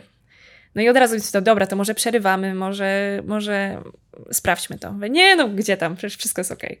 No i przy, po przy trzeciej serii już poczułam, że coś się dzieje. Wy dobra, schodzimy. Wziął mnie na stół, bo mój trener jest też fizjoterapeutą, więc no idealnie, że od razu mógł na to spojrzeć, rozmasował mi to wszystko. Wróciłam do domu, teoretycznie nic się nie stało. W nocy ubudziłam się z takim bólem, że nie byłam w stanie się ruszyć, bo jakikolwiek ruch ciała e, powodował ruch w tej szyi, a ją tak zblokowało, że ja po prostu płakałam z bólu, leżąc w tym łóżku. No ale stwierdziłam, no co zrobię, no czekam do rana, spróbuję zasnąć. I jak rano się obudziłam, no dalej masakra. Mówię, dobra, no to trzeba wstać, telefon do pracy, czy no nie jestem w stanie tam pojechać, bo nie jestem w stanie wstać z łóżka. Coś trzeba wykombinować. Wstałam, żeby się ogarnąć i pamiętam, że zemdlałam w korytarzu. A potem pamiętam, że obudziłam się w kuchni. Też na podłodze. Jak dostałam się z jednego miejsca do drugiego, totalnie nie pamiętam. I dopiero jakby jak za tym drugim razem się ocknęłam, znowu poczułam tą szyję, że nie jestem w stanie się ruszyć, bo to jest taki ból. Gdzie, no powiedzmy, że nie jestem szczególnie delikatną dziewczyną. Jakby nasze treningi, no nieraz się spada na głowę, na nogi, na wszystko. I no nie jestem panikarą w tym temacie. A wtedy leżałam tak bezsilna, bez... nie mogłam zrobić ze sobą nic. Jak sobie z tym poradziłeś? Mm, no stwierdziłam, że zadzwonię po pomoc, ale telefon został przy łóżku. No kurde. I próbowałam wstać z tej podłogi. Dopiero, no bo wołałam, jak na, ja mieszkam z siostrą. Jak na złość tej nocy nie Nie było, było jej w domu. E, więc no, dużo czasu zajęło mi, żeby w ogóle usiąść. Jak usiadłam, znowu zaczęło mi się kręcić w głowie. Mówię, dobra, tak nigdzie nie dojdziemy, bo zaraz znowu wyląduję. Mm, w końcu, chyba po godzinie, jak dostałam się do tego pokoju, stwierdziłam, nawet nie dzwonię po pogotowie, bo ja nie otworzę im drzwi, ja tam nie dojdę znowu. Zadzwoniłam po brata, brat w delegacji, zadzwoniłam po tatę, gdzie tata mieszka prawie godzinę za Gdańskiem. I on przyjechał, no bo po prostu miał klucze do mieszkania i był osobą, która da radę tam wejść. E, potem razem wezwaliśmy pogotowie. E, no okazało się, że właśnie duże odwodnienie, jakieś tam niedobory. E, nic konkretnego w sumie nie usłyszałam. Potem sporo badań właśnie neurologicznych, kardiologicznych. No na szczęście mm, wyszło, że tylko przemęczenie, tylko i aż, no bo no, ciało wyraźnie dało znać, że Kasia, przeginasz. Jakby no, coś trzeba z tym zrobić. Ale jak ty musiałaś być wykończona, żeby twój organizm aż tak mocno zareagował? Ale czy ja mam bardziej pytanie, czy ty wzięłaś tę lekcję do serca i teraz już y, w tym swoim napiętym tygodniu znajdujesz czas na regenerację? Em, no to był moment, kiedy ja faktycznie miałam dość, bo takie obciążenie fizyczne, że po prostu tych godzin pracy jest dużo, to jedno, ale też takie obciążenie psychiczne. Dużo stresu, dużo. Jestem też osobą, która się bardzo przejmuje wieloma rzeczami e, i tego naprawdę się nazbierało. I jakby przez wakacje miałam. Już wcześniej było takie pytanie, dobra, co robimy dalej? Jakby biegi są tym, co mi wychodzi, tym, co daje mi szczęście i jest takim moim głównym motorem napędowym, to ja chcę iść w to. I stąd od razu poszłam do dyrekcji u siebie w szkole, że no, młodsza nie będę. Jakby teraz mam jeszcze szansę startować. Są jakieś sukcesy już właśnie na arenie międzynarodowej. E, czy jesteśmy w stanie jakoś to pogodzić? I łącznie z tym, że byłam już pogodzona, że jeśli faktycznie nie będzie miejsca, no bo też mm, no oni mnie tam trzymają jako pracownika, nie jako zawodnika. Więc jeśli będę, uznają, że nie będę dobrym pracownikiem w ten sposób, ja byłam gotowa, że okej, okay, no zbieram swoje rzeczy, fajnie było, potrzebujemy czegoś innego. E, I szkoła bardzo poszła mi na rękę. Jakby i dostawałam e, wolne na swoje wyjazdy, te główne, te najważniejsze, a w tym roku po prostu zeszłam na pół etatu, no bo no dalej chcę to robić. I prób, ile mogę, próbuję lawirować tą pracą, e, tak żeby jednocześnie być w stanie wyjeżdżać. Znaczy, żeby mieć pieniądze na wyjazdy, ale też potrzebuję czasu, żeby jechać na te wyjazdy, więc to jest taka na razie kostka Rubika, którą próbuję składać tak, żeby było dobrze. A czy w tej kostce Rubika jest y, miejsce na social media i sponsorów? Bo już wspomniałaś, że to jest trochę nieodłączny element tego sportu, jeżeli chce się żyć tylko z tego. E, no to jest kolejny temat kamień. w takim sensie, z jednej strony, no jest to, no odpowiedź jest oczywista. Jakby jak chce się sponsorów, to tak na ten moment wygląda. Nie wyniki, a trzeba budować te konta. Z drugiej strony, dla mnie, jak miałam gdzieś po pierwszych sukcesach wysyłać maile do firm, e, czy by mnie wspomogły w wyjeździe, czy po prostu współpracy. I ja mam wysłać, cześć, jestem Kasia, w ogóle patrzcie, jakie fajne rzeczy robię to ja... No poczekaj, stop, to nie jest tak, że ty wróciłaś z medalem Mistrzostw Świata, Mistrzostw Europy, Last Woman Standing i te maile same spływają, wiadomości. No nie. Przychodzą, halo, jestem, chcę z tobą współpracować. No tak to niestety nie wygląda. A dla mnie pisanie takich wiadomości po prostu było takie mega niezręczne, no bo to jest takie proszenie się i jednocześnie takie wychwalanie samego siebie. Ej, no patrzcie, jakie to jest ekstra. Jakby, czemu wy nie chcecie w to wejść? I to mnie strasznie gdzieś no, tyle razy, co już się za to zabierałam i do tej pory te maile nigdzie nie poszły. no, no nie jest to dla mnie Ale łatwy są gdzieś temat. napisane. One tylko czekają na to kliknięcie wyślij. Powiedzmy. Zrób tak, żeby wszystko było gotowe i na pewno przyjdzie taki dzień, gdzie poczujesz w sobie siłę i, i klikniesz to wyślij. I ja wiem, że wtedy ktoś pomyśli, no, przeczytając, czytając twojego maila, że warto wesprzeć tę kobietę, bo jest naprawdę fantastyczna. Dziękuję. Idzie ta energia, idzie do, do, do, do tego palca, który kliknie, wyślij. Przypilnujemy. Na pewno jest to coś. Mm, no, jest jeszcze dużo rzeczy, które chciałabym zrobić, gdzie chciałabym pojechać, gdzie chciałabym startować i co osiągnąć. A to jest po prostu ten krok, bez którego no, nie przeskoczę pewnej rzeczy. Więc no w końcu będę musiała zacisnąć zęby i po prostu, no faktycznie użyć tego palca. No. Mhm. A czy ty zdajesz sobie, Kasia, sprawę z tego, że jesteś pierwsza na całym świecie? Mamy wszystkie państwa, kontynenty, a ty jesteś najlepsza z całego globu. Jesteś mistrzynią świata. Czy jakby masz już tę pewność y, w sobie, że kurde, to ja. Jak wracaliśmy już z Belgii z mistrzostw, łapałam się na tym, że tak przez pierwszy dzień, dwa takich randomowych momentach dnia łapało mnie o Boże, to się naprawdę stało. W ogóle przecież tam były te wszystkie zawodniczki, te, które kojarzę, te, które mają aktualne rekordy świata, Guinnessa, to też nie jest tak, że na te zawody nikt nie pojechał. I jak? W ogóle to, to, jest na, to się naprawdę A trenowałam w stodole. I potem wracałam do codziennego życia, no bo powrót znowu był dość brutalny, jakby znaczy brutalny, no taki prawdziwy. E, zawody zawodami, tam ta radość, te emocje, ci wszyscy ludzie, którym, którzy tym żyją, wracasz do Polski, nożyczki, odcinamy mistrzostwa. E, Kasia, to trzeba wysłać, nie było cię to, to, to, to musisz nadrobić, e, tu jeszcze trzeba zrobić, tego nie zdążyłaś. I te mistrzostwa po prostu poszły tak, no uciekły, tak miałam poczucie, że kurczę, nawet nie zdążyłam się tym nacieszyć. Ja bym jeszcze wróciła do, do tej dyscypliny, bo, bo jednak jest to dość niszowa, e, niszowy sport. E, No i właśnie, wracasz do Polski z medalem Mistrzostw Świata złotym. E, Nikt o tym nie wie. Mm, Zawody odbywały się w Belgii. Jak to wygląda w ogóle w innych państwach? Czy, czy to jest sport, który jest już zauważony, jest, jest doceniony? E, bardzo różnie. Są kraje, gdzie faktycznie żyją tymi przeszkodami. I gdzie na przykład?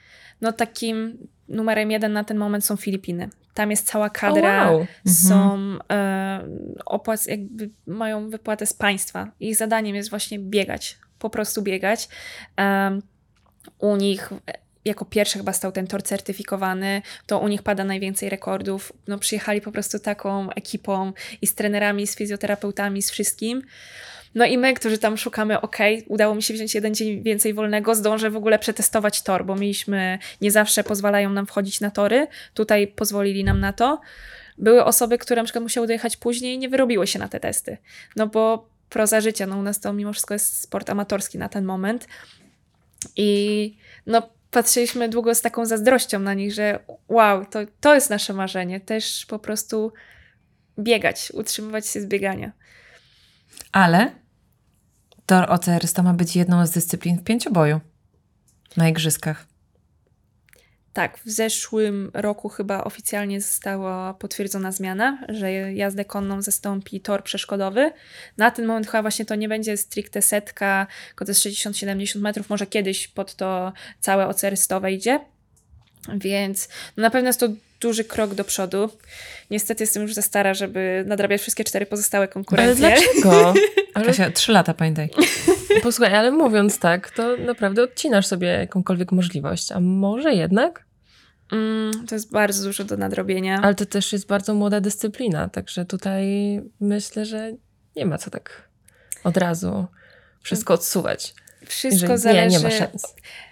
W sumie w środowisku bardzo szybko też pojawiły się takie pytania, no bo na początku żarty żartami, dobra, wszyscy przechodzimy na pięciobój, ale pojawiły się pytania, a czy to w ogóle jest możliwe? A czy opłaca nam się próbować? Czy jeśli nie biegaliśmy, nie pływaliśmy, czy jesteśmy w stanie nadrobić tą wydolność, jakkolwiek to wszystko? Em, I teraz poczekaj, znów ci się wtrącę. Przez trzy lata od jednego podciągnięcia wygrywasz Mistrzostwa Świata. Masz, no, no nie mówimy tutaj o, o Paryżu, ale na kolejnych igrzyskach, bo nie wiem kiedy ma się pojawić, tutaj e, w Musicie mnie- 28. musicie mnie doszkolić, doinformować. E, no właśnie, zobacz ile masz czasu. No halo, Ja na Y- ten moment ledwo pływam. przypominam, że e, nie mogłaś się raz podciągnąć.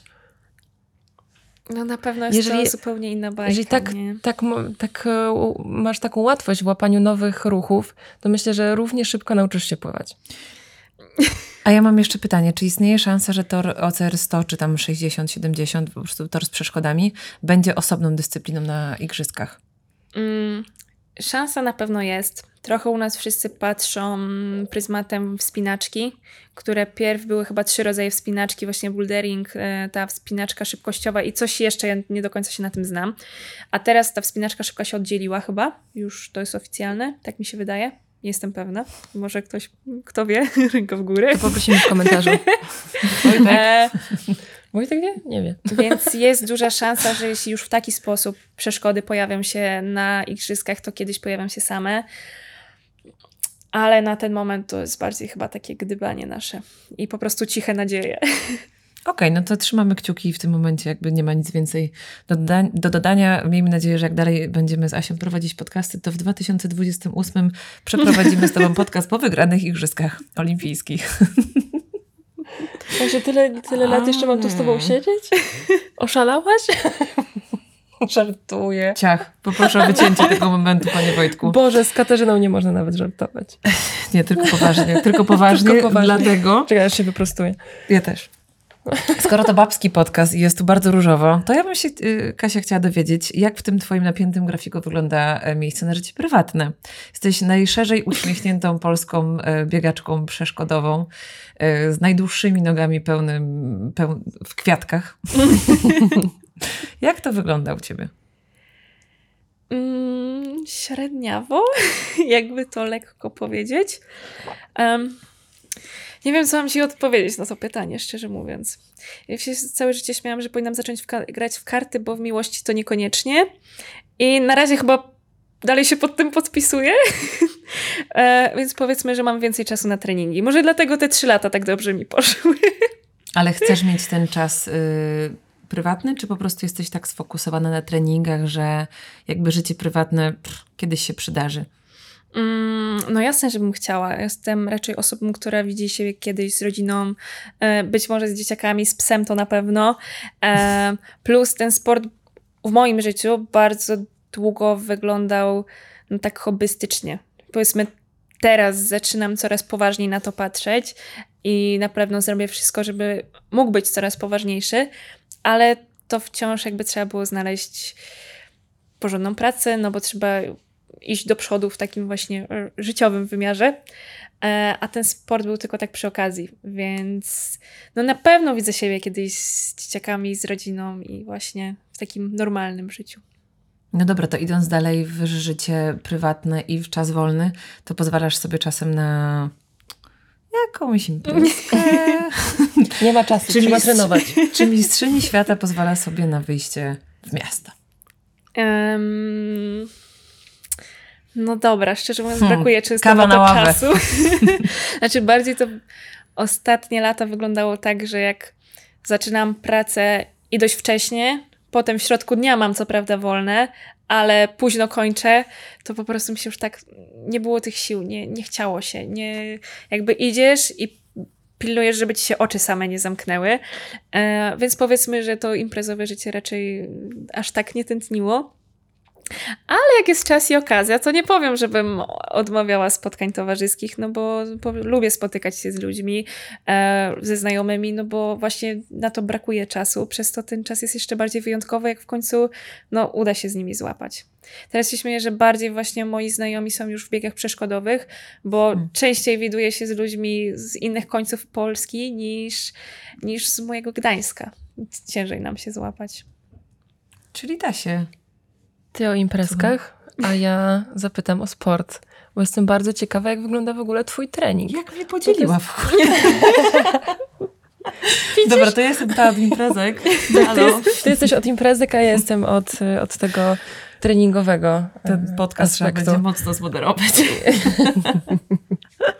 mm. Jak wygląda twój trening? Bo, bo jednak do taki, takich zawodów trzeba się naprawdę bardzo e, ogólnie przygotować. W sezonie przygotowawczym powiedzmy, że była to trzy razy w tygodniu siłownia. Mm, od e, na jakiejś takiej bazy zaczęliśmy budować bazę sprinterską, jak w ogóle zacząć tą przyjaźń z bieganiem, powiedzmy. Hmm. E, bo właśnie aspekty techniczne, elementy dwuboju siłowego e, i powiedzmy, że jeden dzień to były sprinty i nogi, drugi dzień no to góra, e, hipertrofia, siła, e, no i wzmocnienie tych właśnie łapek. Potem praca na zmęczeniu, różne właśnie takie bardziej hmm, jakby to nazwać? Powiedzmy, że czasem nasze treningi przypominały takie lekko crossowe rzeczy, crossfitowe, czyli właśnie jakiś zajazd na wiosłach, na skiergu, e, potem łączony z liną, czyli często to była moja znienawidzona rzecz, za którą tak potem podziękowałam, e, bo właśnie był zajazd na zasadzie spompować ręce, na przykład na wiośle, no i dwa razy na linię góra-dół bez, bez nóg. I po prostu nienawidziłam tego i zastanawiałam się, kiedy pierwszy raz zlecę z tej liny tam z góry, ale potem w sezonie no, zrobiło robotę i w ogóle polubiłam się ze sztangą. E, lubię machać tym żelastwem, jest to, jest to fajne. Te sprinty też bardzo polubiłam. Jak pierwszy raz poszliśmy, no bo w sumie chyba najdłuższe dystanse, jakie treningowo biegałam, to dwusetki albo w ogóle setki, teraz nawet nie jestem pewna, ale na pewno ponad te dwusetki nie wychodziliśmy I, I tak zawsze mówiłam, Boże, czemu ja wcześniej w ogóle lekkoatletyki nie poznałam? Czemu nikt mnie za dzieciaka nie zaprowadził, że to jest takie fajne? I jak pierwszy raz poszliśmy z trenerem na stadion na jedną sesję, jakby totalnie nie potrzebowaliśmy tego stadionu, ale z perspektywy czasu to był chyba taki prezent dla mnie, dobra, masz, zrobimy to. Ja byłam tak szczęśliwa i no, było to ekstra. Więc powiedzmy, że trzy razy w tygodniu obudowanie maszyny. No, tutaj widziała swoją minę. Nie, no bo... Kochasz lekko, ale super. No ale znów wrócę do tego, co powiedziałam, że często to, jak e, później wygląda nasze życie, jest wypadkową różnych, e, różnych wydarzeń. I tutaj, gdybyś To spotkała prawda. tego trenera od lekkiej, może trenowałybyśmy razem i biegały na 800 metrów. Kto wie? E, no, ale nie trenuję. Więc Ale trenujesz e, równie ciekawą i, i myślę, że e, wartą do em, eksploracji twoją, ta dyscyplina, bo biegi OCR są ciekawe, warto je poznać, warto je śledzić. Kasia, a jakie jest twoje marzenie? O Boże. Mm. Nie mam chyba takiej listy, takiej stricte marzeń do zrobienia, do odhaczenia, ale jednocześnie marzą mi się tak duże i tak małe rzeczy. W sensie, na przykład marzy mi się pojechać na Filipiny i wystartować na ich torze, stanąć jeszcze bardziej. Jakby tu miałyśmy pierwszy raz okazję porywalizować, ale tam wiem, że ten klimat byłby inny. Tak samo marzy mi się wrócić na ten most i od razu mówiłam organizatorowi, że jak tylko będzie szansa, ja w przyszłym roku, jeśli na kolejną edycję chcę, totalnie chcę, idę w to, e, no bo teraz te mistrzostwa, e, a z drugiej strony potrafimy spotkać się tu właśnie ze znajomymi w Warszawie, pójść na hulajnogi, z których często nie używamy. Ja jestem po prostu zachwycona jak dziecko, jakbyśmy nie wiadomo co przeżyli. e, więc dużo jest też takich drobnych marzeń, ale z takich, takich sportowych to na pewno te Filipiny. Chciałabym pojechać do Stanów, ponieważ tam te tam ninja żyje zupełnie innym życiem. Tak jak u nas, powiedzmy, że ludzie w ogóle kojarzą program i to jest już wow, no to tam ci sportowcy są po prostu takimi ich celebrytami. W sensie tych siłowni jest więcej, tych imprez jest więcej, ten poziom jest dużo wyższy i tam się sprawdzić to by było coś. Mm, Tak samo wstępnie myślimy o wyjeździe do Australii. Mam tam właśnie znajomą ninjówkę, z którą i chciałabym potrenować. Przy okazji fajny wyjazd, e, zobaczyć tamte sale, bo australijski Ninja Warrior no, też prężnie hula. Mm, no i marzy mi się rekord. W tym roku zabrakło dwóch sekund, ale wierzę, że jest to do urwania. Także mam nadzieję, że Do zrobienia. je, jeszcze kiedyś. Ja mam takie pytanie. Mhm. Ile razy słyszałeś, że jesteś Wonder Woman? A tak. Ojej, w ogóle. No była taka historia, ale to nie wiem, czy jest w ogóle szansa, żebyście o niej wiedziały, ale więc to pytanie pewnie nie stąd. Na pierwszych mistrzostwach Europy moich, gdzie w ogóle nie chciałam na nie jechać. A, bo ja też często się na Hmm. początku rozmyślałam przed startami, no bo miałam takie, kurczę, te treningi nie idą jak powinny. Jak jeszcze sama sobie to układałam i to było właśnie na zasadzie, mam wolny dzień, dobra, dzisiaj idę na przeszkody, a mam wolny dzień, dzisiaj pójdę na siłownię. No i zbliżały się jakieś takie fajne imprezy. Mm, nie potrenowałam porządnie, tu jakaś kontuzja się wdała. No z czym do ludzi w ogóle na taką imprezę, no, no bez sensu. No i w sumie na Mistrzostwa Europy najbardziej się cieszyłam tym, że zaraz po mistrzostwach mieliśmy zrobić sobie wakacje i wracając z Włoch objechać Bałkany i w ogóle dobra, nawet jak nie pójdzie, to przecież zanim wrócę do Polski, to o tym zapomnę. No a udało się wrócić z medalem, więc w ogóle to było takie no przewrotne. E, No i na tych pierwszych mistrzostwach ja taka zestresowana, przejęta w ogóle, jakbym miała płakać praktycznie co chwilę z tych emocji. I był taki zawodnik z Litwy i on do mnie ja wiem, że ci pójdzie. Ja już trzymam za ciebie kciuki. Dobrze ci z oczu patrzy. Baw się tam, będzie dobrze. No i pobiegłam pierwszy start. Poszło dość fajnie. Czas udało się wykręcić taki, że raczej były szanse na dostanie się do finału. I ten gość do mnie, a ty nie mówisz, że ty aż tak biegasz. I ty tak biegasz i się tak stresujesz? Wy... Wonder Woman, ja ci będę kolejkę trzymał. Potem trzeba było jakby, nie mieliśmy opis- e, napisane, w której, e, o której musimy się stawić na eliminacjach. Mieliśmy dwa dni i po prostu jak jesteś gotowy, stawiasz się do sędziów. Może być tak, że nie ma żadnej kolejki, wchodzisz od razu na tor, a bywała kolejka na 40 minut, żeby się dostać. Więc zawsze jak się tam zbliżałam, on chyba, on tam właśnie pilnował, bo on startował na innych dystansach. Więc on zawsze był przy tej kolejce i było, o, Wonder Woman, teraz ty. I po prostu teraz, jak po roku go spotkałam na kolejnych mistrzostwach, tak mu podziękowałam za to, Hmm. jak no, pomógł mi w tamtym momencie jakby poradzić sobie z tym stresem, z tymi nerwami, takimi teoretycznie on nic dużo nie potrzebował powiedzieć, ale on tam był. Był i się odezwał i po prostu to zrobiło wszystko. Jak czasem niewiele trzeba. No. Ale ty masz tak, Kasia, że pojawiasz się w jakimś miejscu, na przykład przyjechałeś sobie kiedyś na Radmagedon, tak naprawdę nie twój tor, nie twój dystans, bo to chyba wtedy biegłeś 12 kilometrów i pojawiłaś się na brudnych przeszkodach, bo tak naprawdę no, twój tor jest zawsze czysty i jest to cokolwiek, yy, znaczy jest to coś innego niż to, co masz na co dzień.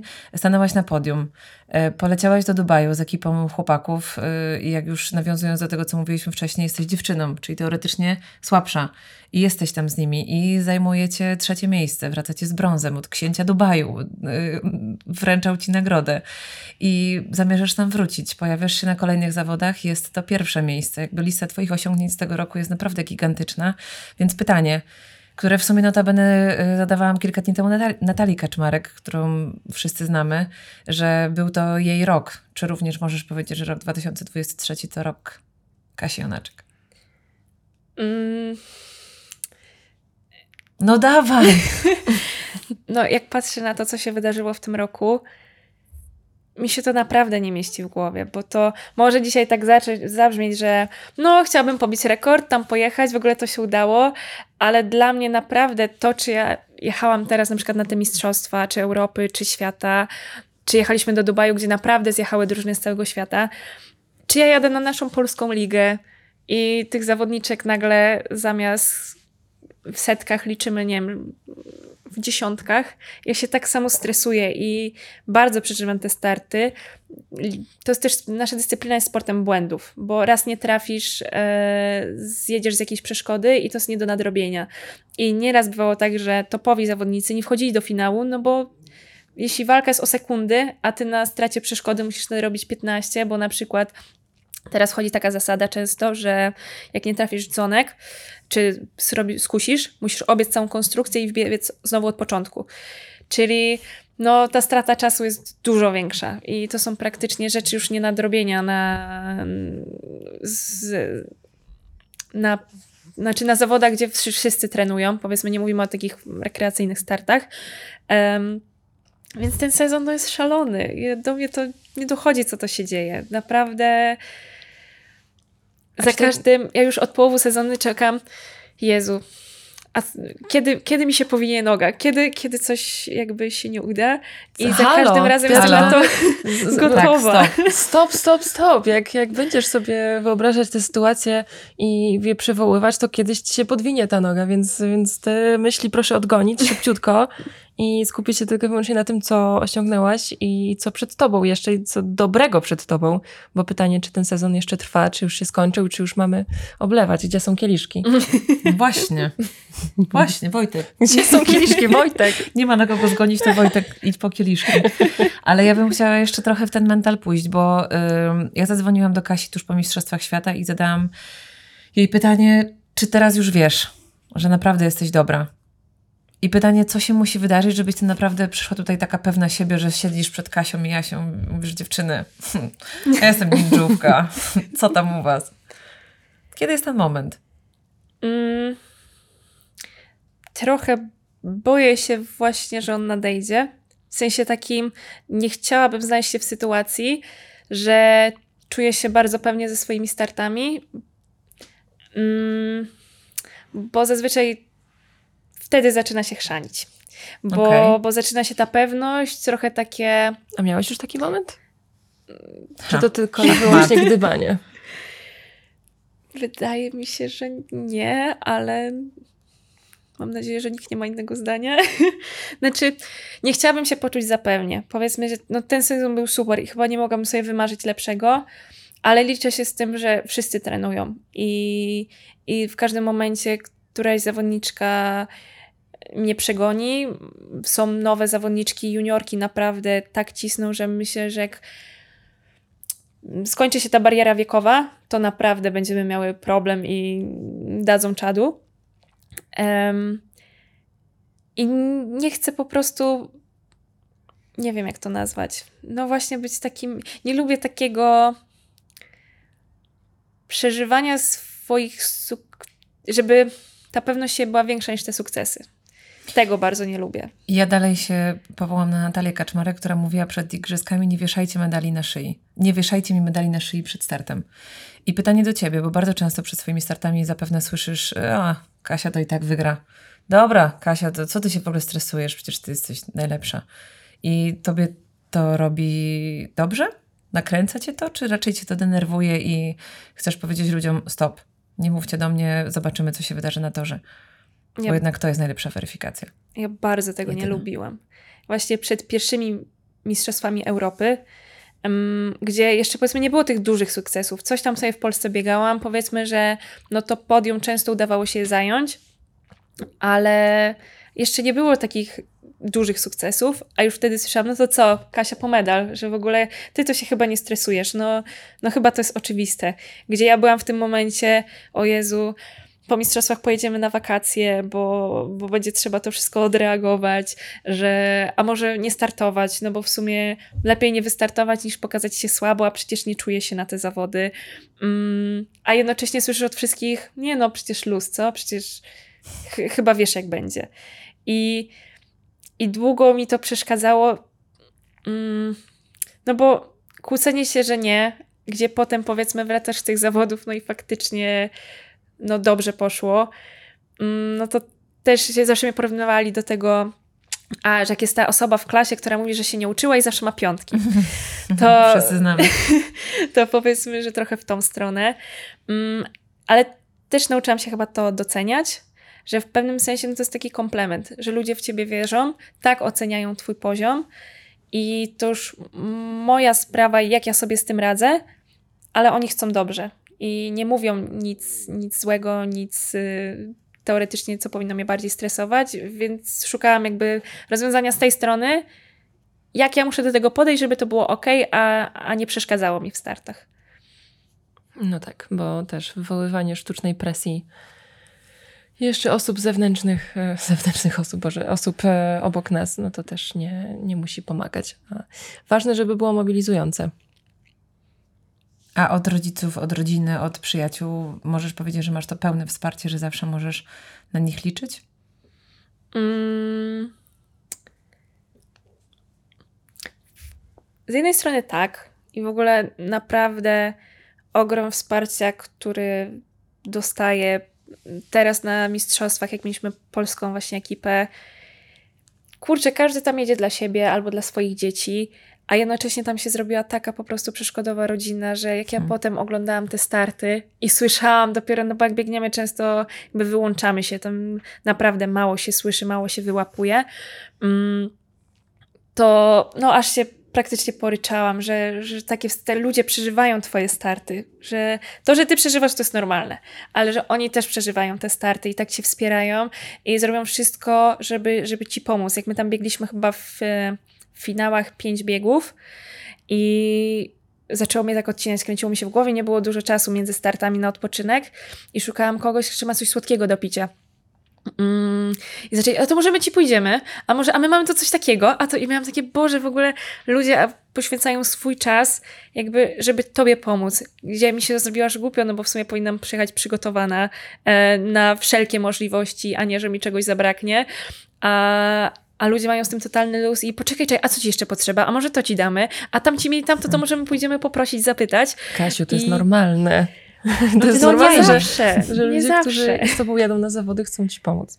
I tak jest, bo ty tam jedziesz i masz mieć luźną głowę, masz skupić się tylko i wyłącznie na swojej pracy, na tym, żeby przepięknie i idealnie, bez błędów przebiec swój tor i koniec, kropka. Cała reszta cię nie interesuje. Po to są twoi najbliżsi. No, Ta-da! Kasiu, Wiem. O. o. Nie no wiem, wiem. Zbliżamy się już do tej magicznej, nawet już przekroczyłyśmy. A jeszcze tyle pytań zostało. To już myślę, że przy oblewaniu twoich medali, Dobrze. Ja się to przy piszę. jakimś jednym wspólnym wyjściu, kiedy w końcu znajdziesz czas na to, żeby się spotkać I tego ci z życzymy. ludźmi. Żebyś właśnie znajdowała czas, żeby te, to twoje życie się poukładało tak, żeby był czas na regenerację, na inne rzeczy, też te powiedzmy pozatreningowe, potrzebne do życia. No i życzymy kolejnych sukcesów. A, Ja- chociaż Kasia. na Filipiny. Tak, tych Filipin życzymy, żeby tam poszło wszystko po twojej myśli. I Australii, i kolejnych medali, i dalej tak pięknego uśmiechu i szczęścia z tego, co robisz. A ja od siebie jeszcze tylko powiem większej pewności siebie, bo masz tyle na swoim koncie, że naprawdę możesz wyciągnąć pierś do przodu i mówić: Jestem super. Wonder Woman! Dziękuję bardzo. Głośniej! Dziękuję bardzo. No. Mówiła dla Państwa bardzo pewna Katarzyna Jonaczyk, mistrzyni świata, Europy i tak dalej. Dzięki. Dzięki, Kasia. Dziękuję. Bieganie.pl